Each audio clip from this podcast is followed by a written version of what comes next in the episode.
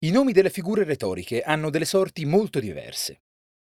A prescindere da quanto in concreto siano usate con frequenza, convinzione e mestiere da frange amplissime della popolazione, alcune non hanno sfondato e si ritrovano ad essere escluse non solo dai glossari di base, ma anche dai dizionari più ricchi.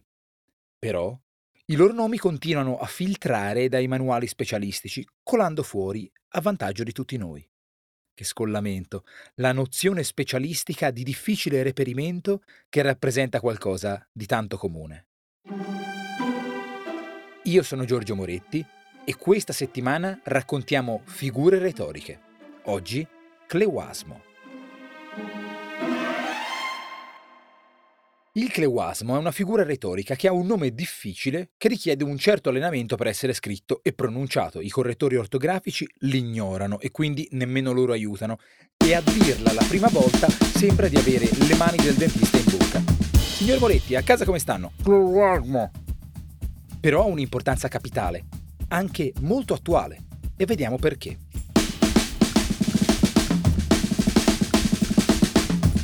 Si tratta di una forma speciale di ironia. E in effetti il significato del verbo greco kleuazzo è quello di scherzare, dileggiare.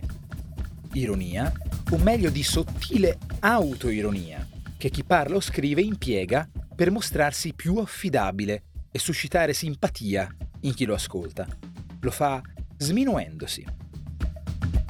Col cleuasmo si ingenera l'impressione che a parlare sia una persona alla mano, umile e forte di una saggezza pratica disinvolta, lontana da ogni sofisticazione libresca e che inoltre conosce bene i limiti della conoscenza e dell'intelligenza propria, ma anche di quelle altrui.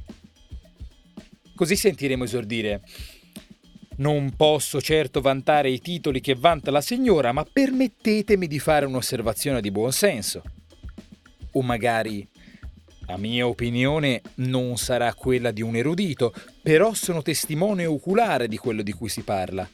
Passando per io sono l'ultimo a poter mettere bocca su una cosa del genere, ma...